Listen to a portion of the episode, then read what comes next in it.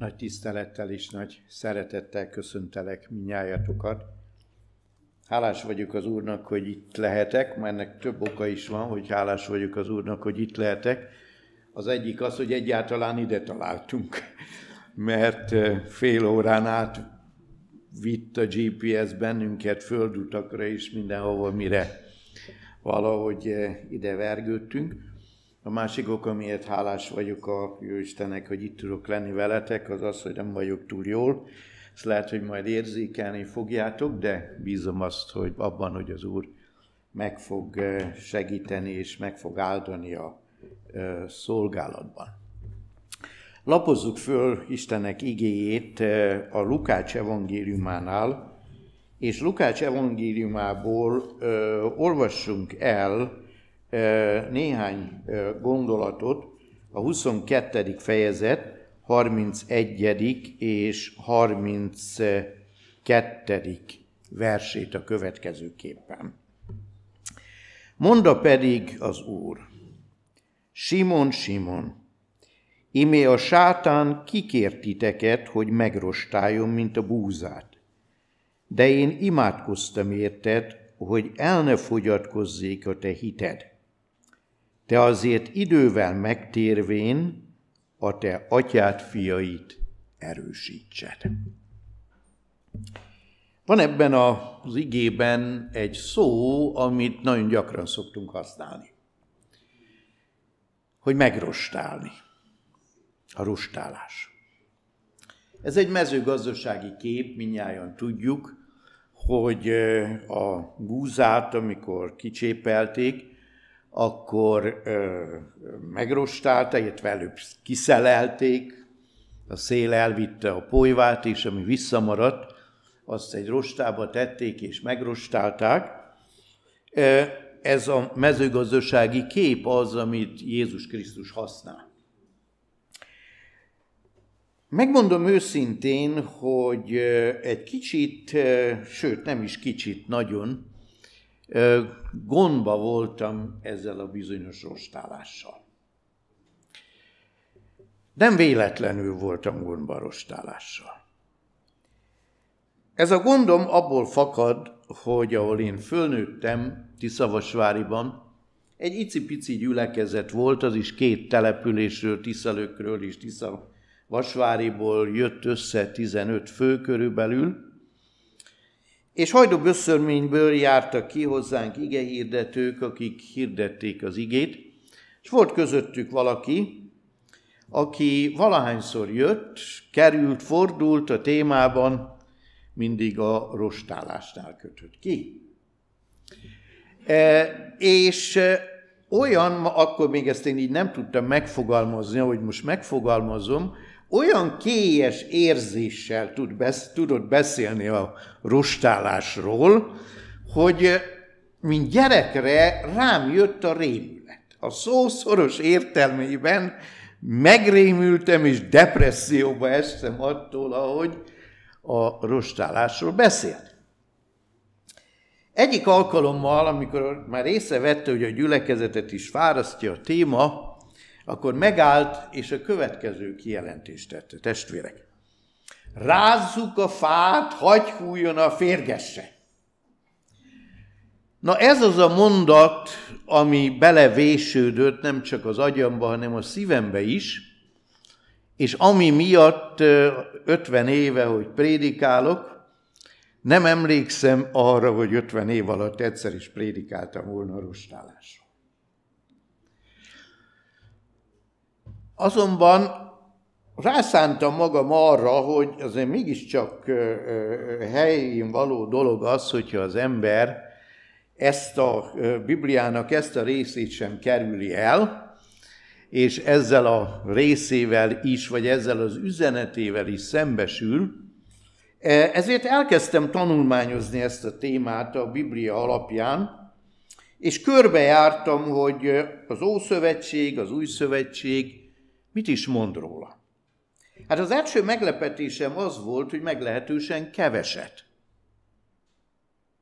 Tehát nem egy prominens, egy kiemelt bibliai téma ez a gondolat, És amit elmond az Ószövetség, az első ige, Ézsaiás könyve 30. fejezetének 28. verse, ahol arról van szó a fejezetben, hogy Isten megbünteti Asszíriát, és hazahozza az ő népét a pogányok közül, és azt mondja, hogy ebben az összefüggésben, hogy szakadozott rostával megrostálja a népeket, megrostálja a pogányokat, és tévútra vezető zablát vet a szájukba. Nyilvánvaló, hogy itt a rostálás Isten büntetése a pogányokon azért, azokért a túlkapásokért, amelyeket Izraellel szemben gyakoroltak. Itt tehát nem Isten népének a megrostálásáról van szó. Van azonban az Ószövetségben egy másik ige, az Ámos könyve 9. fejezet 9. verse, ahol viszont valóban arról beszél Isten igéje, hogy imé parancsot adok a népeknek, és megrostálom Izrael házát.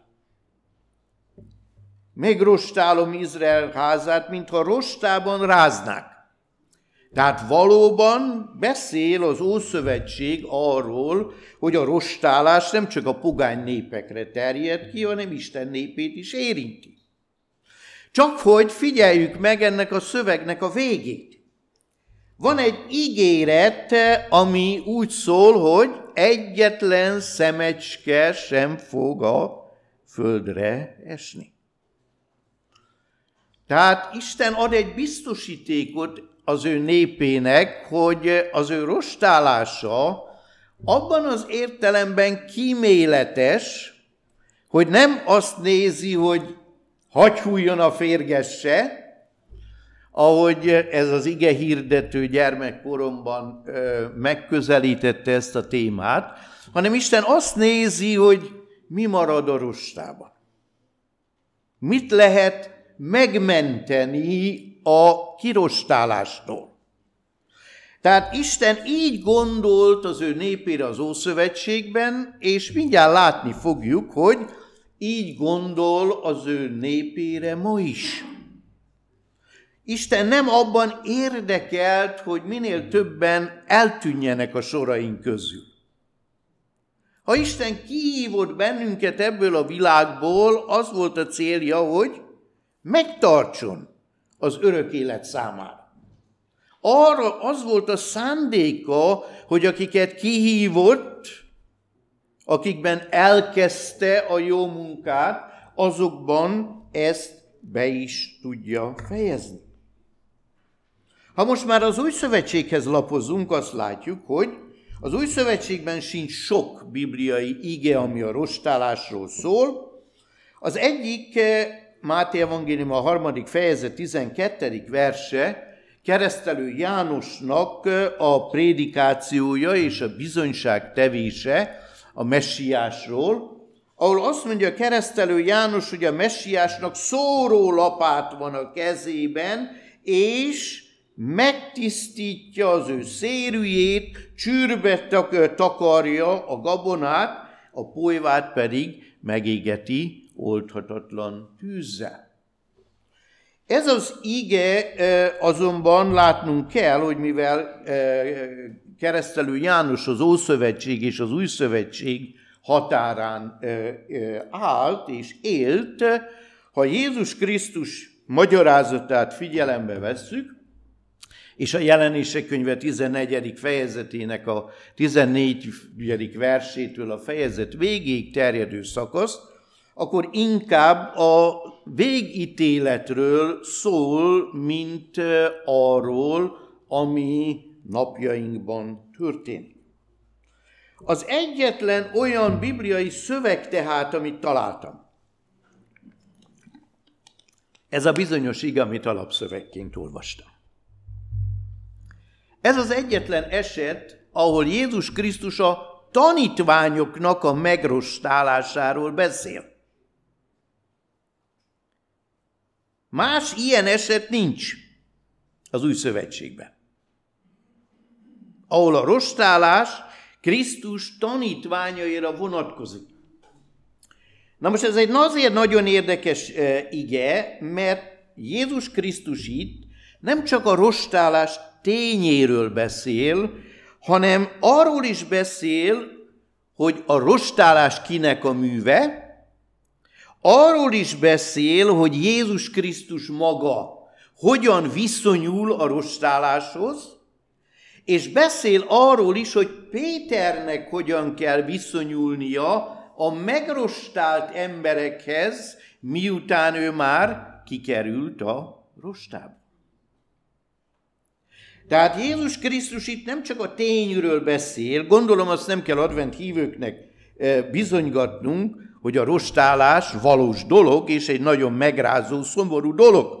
Az időknek a végén Ellen White nagyon sokat írt ezekről a dolgokról, és nagyon komoly dolgokat írt ezekről a dolgokról. Ehhez szeretném én most hozzáadni Jézus Krisztusnak ezeket a gondolatait.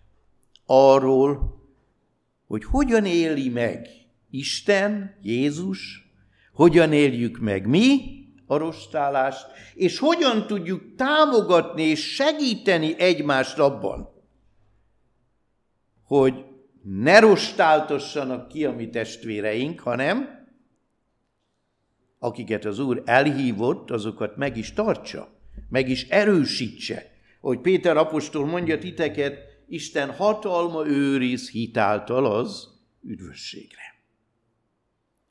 Vagy ahogy Pál apostol mondja a római levél 8. fejezetében, hogy nincs semmiféle hatalmasság, aki elszakíthatna bennünket Isten szeretetétől. Hogyan viszonyul tehát először is maga Jézus Krisztus ahhoz, hogy az ő tanítványait megrostálja a sátán? A rostálás sátán műve, ez az első dolog. Ki kért titeket a sátán? Nem csak Jobbot kérte ki, Pétert is, a tanítványokat is kikérte, és a mai tanítványokat is kikéri időről időre a gonosz. De mit tesz Jézus Krisztus akkor, amikor mi rostába kerülünk? Mit tesz Jézus? Azt mondja, én imádkoztam, érted? Én imádkoztam, érted? Minden rostába került emberért Jézus Krisztus imája hangzik a mennyei atya felé. Jézus könyörülő imádságban, könyörülő szeretettel fordul Péterhez, aki még nem tudja, magabiztosságában nem tudja azt, amit Jézus már tud, hogy a kakasbére megszólal, akkor a háromszor meg fogja tagadni az ő urát. Péter nem volt tisztában saját gyengeségével. Jézus azonban előre imádkozik azért, hogy amikor Péter szembesül a kihívásokkal, amikor szembesül a kísértésekkel, még akkor is, ha ő volt a felelős azért, hogy olyan helyre keveredett, hogy Ellen White a Jézus élete című könyvben írja, ahova nem kellett volna, nem volt neki semmi keresni valója a, a főpap házánál. Ő maga kereste magának a bajt, de ettől függetlenül Jézus imádkozott érte. Ettől függetlenül Jézus a szívén viselte Péternek az ügyét. Sőt, nem csak imádkozott érte, hanem ezt meg is mondta neki. Sokszor imádkozunk egymásért, de hányszor szoktuk megmondani, hogy te, én érted imádkozom. Te az én imádságomnak a tárgya vagy. Egyetlen egyszer történt velem, amikor Angliába tanultam, akkor még a svájci divízióhoz tartoztunk, hogy a Benből a divízió elnök küldött nekem egy kis levelet. El nem tudtam képzelni, hogy Benben a divízió irodánban számot tartanak engem egy kis diákot Angliában, a Newbold kollégiumban. És itt egy levelet, máig őrzöm ezt a levelet, sőt egyik könyvemben idéztem is ennek a levélnek egy részét, az Edwin Ludesernek hívták azt a divízió elnököt, elhunyt már, és ebben a levélben azt írta, hogy hétfőn reggel, a reggeli áhítat idején érted fogunk imádkozni. Az egész divízió, a házban dolgozó stáb, az ottani munkatársak, mindenki érted fog imádkozni. És írt hozzá egy pásztori üzenetet arról, hogy azért imádkozunk téged, hogy érted, hogy tudjad, hogy az emberek szemében az ember időnként nem sokat ér. De Isten szemében az ember drága érték. És hogy milyen drága, azt a Golgotai kereszt mutatta meg. És ez egy életre szóló emlék, egy életre szóló megerősítés volt az én számomra, azért őrzöm a levelet.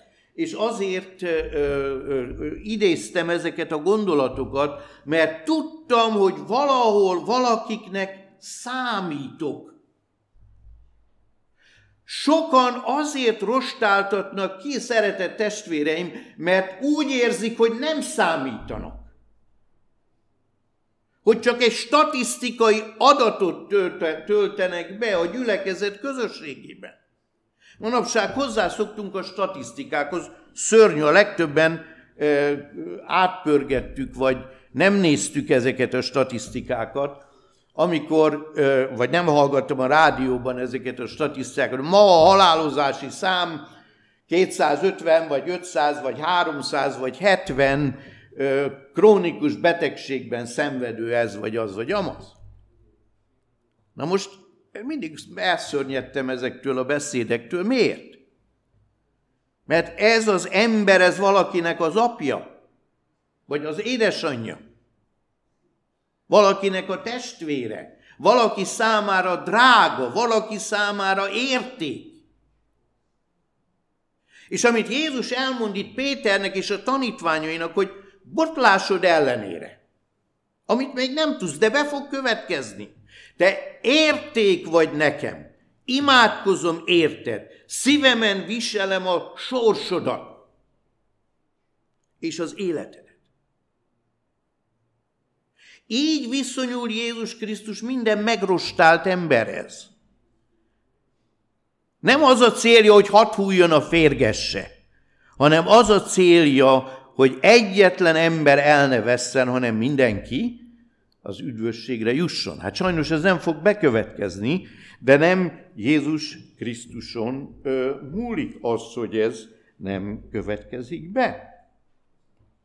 Jézus Krisztus azonban, amikor elmondja azt, hogy ő imádkozik Péterét, és elmondja azt, hogy el fog bukni, elmondja azt is, hogy meg fogsz térni. A bukásod nem lesz végleges, nem lesz fatális, halálos. Elbuknak emberek. Az igaz ember elbukik hétszer is. Azt mondja a Zsoltáros. De akik az Úrban bíznak, és akik megerősítést kapnak az ő testvéreiktől, azok talpra állnak. És Péter is talpra állt. Életét végig kísérő trauma volt az, ami történt. Az egyházi hagyományok szerint, már ha lehet bízni az egyházi hagyományokban, azért sok minden van, amit nehéz e, nyomon követni, de az egyházi hagyományok szerint, amikor Pétert keresztre feszítették, azt kérte, hogy őt fejjel lefelé feszítsék keresztre, mert nem érezte magát méltónak arra, hogy úgy halljon meg, mint ahogy az ő mestere, akit ő megtagadott. Tehát eh, még a kivégzésnél is, ha mondom, ha inni lehet ennek a hagyománynak, eh, a kivégzésnél is ott járt a fejébe, hogy ő egyszer eh, félrecsúszott, és megtagadta az ő urát és az ő mesterét. Egész életében hordozta e, ezt az emléket, de nem véletlenül. Nem véletlenül hordozta ezt az emléket, mert mi volt ennek az emléknek a célja? Azt mondja, hogy én imádkoztam érted, hogy el ne fogyatkozzék a te hited, és majd megtérsz, és akkor erősítsd a testvéreidet. Erősítsd a testvéreidet. Szeretett testvérem, ami hivatásunk, ami küldetésünk akkor, most is, és akkor, amikor az emberek drámai helyzetekbe kerülnek, és drámai kihívásokkal szembesülnek az, hogy erősítsük a mi testvéreinket. Erősítsük egymást. Támogassuk egymást. Emeljük fel egymást. Máté Evangélium a 12. fejezetében ö, olvasunk ö, Jézus Krisztusról. Jól ismert ószövetségi proféciát ö, idéz itt ö, az evangélista, és a következőt mondja, hogy Jézus Krisztusra várnak a népek, sóvárognak utána a népek. Miért? Mert a megrepett nádat nem töri el, és a pislogó gyertya beled nem oltja ki, miközben győzelemre viszi az igazságot. Tehát nem arról van szó, hogy Jézus megalkudott, és azért nem tört el a nádat, vagy azért nem oltott el a gyertyát, mert azonosult velük a bűnben. Nem, nem erről van szó. Hanem arról van szó, hogy Jézus Krisztus ugyan elítélte a bűnt, de azon volt, hogy felemelje és meggyógyítsa a bűnösöket. És ezt hagyta Péternek, ezt hagyta a tanítványoknak.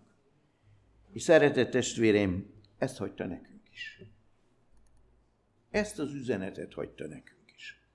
Hogyha azt látjuk, hogy valaki inog, hogy valaki botladozik, azt látjuk, hogy valaki kimaradozik, ha azt vesszük észre, hogy valaki itt vagy ott vagy amott az élet különböző területein különleges kísértésekkel szembesül, akkor álljunk mellé. Tegyük a vállára a kezünket. És mondjuk azt, én imádkozom érted.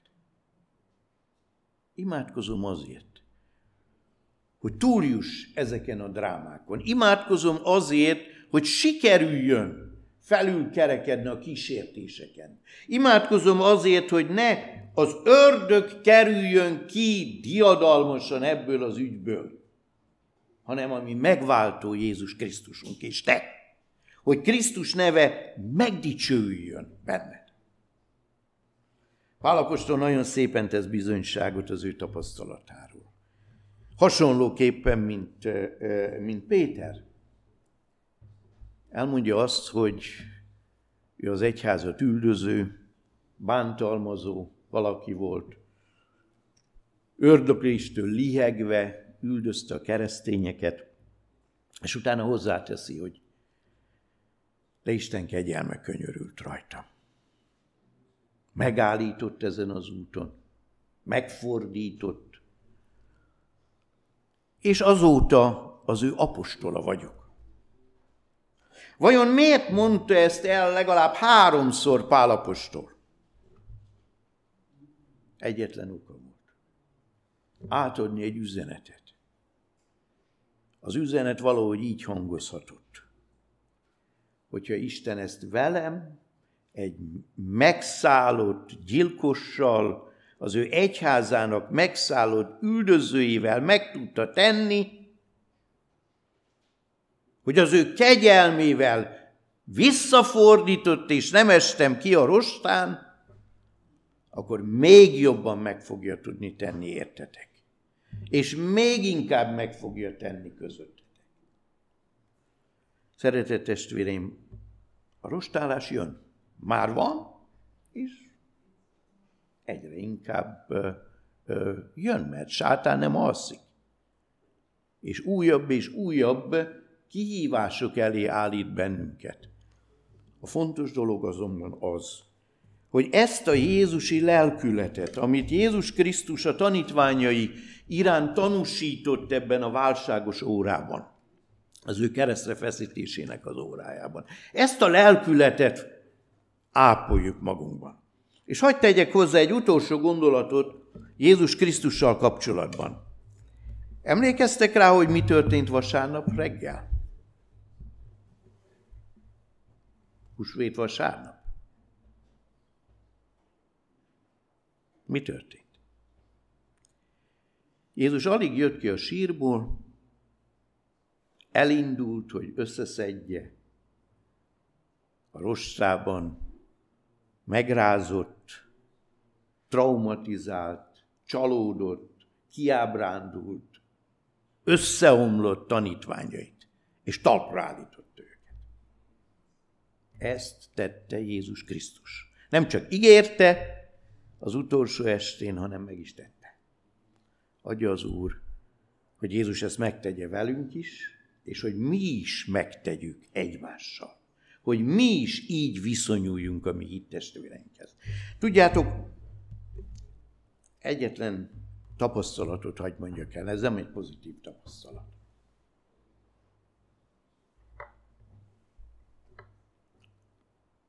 Öt éve, hogy meghalt a feleségem. Gyülekezetből egyszer eljött valaki, és oda 20 ezer forintot. És többé se lelkész, se gyülekezeti tagot nem láttam. Leszoktunk arról, hogy törődjünk egymással. Hogy odafigyeljünk egymásra, hogy foglalkozzunk egymással. Hogy feltűnjön, ha valaki éppen nincsen itt közöttünk. Kicsit úgy érzem, különösen a Covid után, hogy Jézus rólunk is azt mondaná, hogyha úgy lát, úgy letekint bennünket, hogy szánom őket, mert olyanok szétszéledve, mint a pásztor nélküli nyáj. Szedjük össze magunkat, és szedjük össze egymást. Szerető jó Istenünk, mennyi édesatyánk! Hálát adunk te néked azért, mert Jézus Krisztus elmondta ezeket a szavakat Péternek és az ő tanítványainak, és nem csak arról beszélt, hogy lesz rostálás, lesznek kihívások, próbák, kísértések, amelyekkel sátán támadni fogja a te egyházadat, a te gyermekeidet, hanem azt is elmondta, ami a legfontosabb és a leglényegesebb üzenet, hogy ő maga hogyan viszonyul hozzánk akkor, amikor rostában vagyunk, amikor próbákkal szembesülünk. Elmondta nékünk azt, hogy imádkozik értünk, könyörög azért, hogy erőt meríthessünk és győzhessünk sátán kísértései és támadásai felett. De köszönjük, hogy figyelmeztet bennünket is, mint egykor Pétert.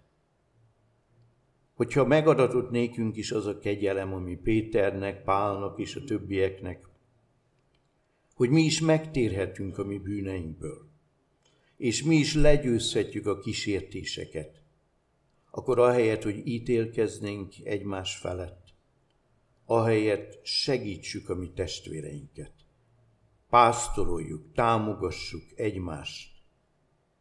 Hiszen neked az a célod, hogy egyetlen egy se vesszen el közöttünk, hanem mindenki ott lehessen azon a bizonyos nagy vacsorán, amikor majd a menny és a föld, a megváltottak egyesülnek, és örökkön örökké veled lesznek. Urunk, arra kérünk szent lelked által, Vézd mélyen a mi szívünkbe Jézusnak a szavait és Jézus szavainak az üzenetét. A te fiadét, Jézusunkért kérjük ezt. Kegyelmetből. Amen. Az Úr Jézus Krisztus kegyelme, a mennyei Atya szeretete, és a Szentlélek közössége maradjon minnyájunkkal. Amen.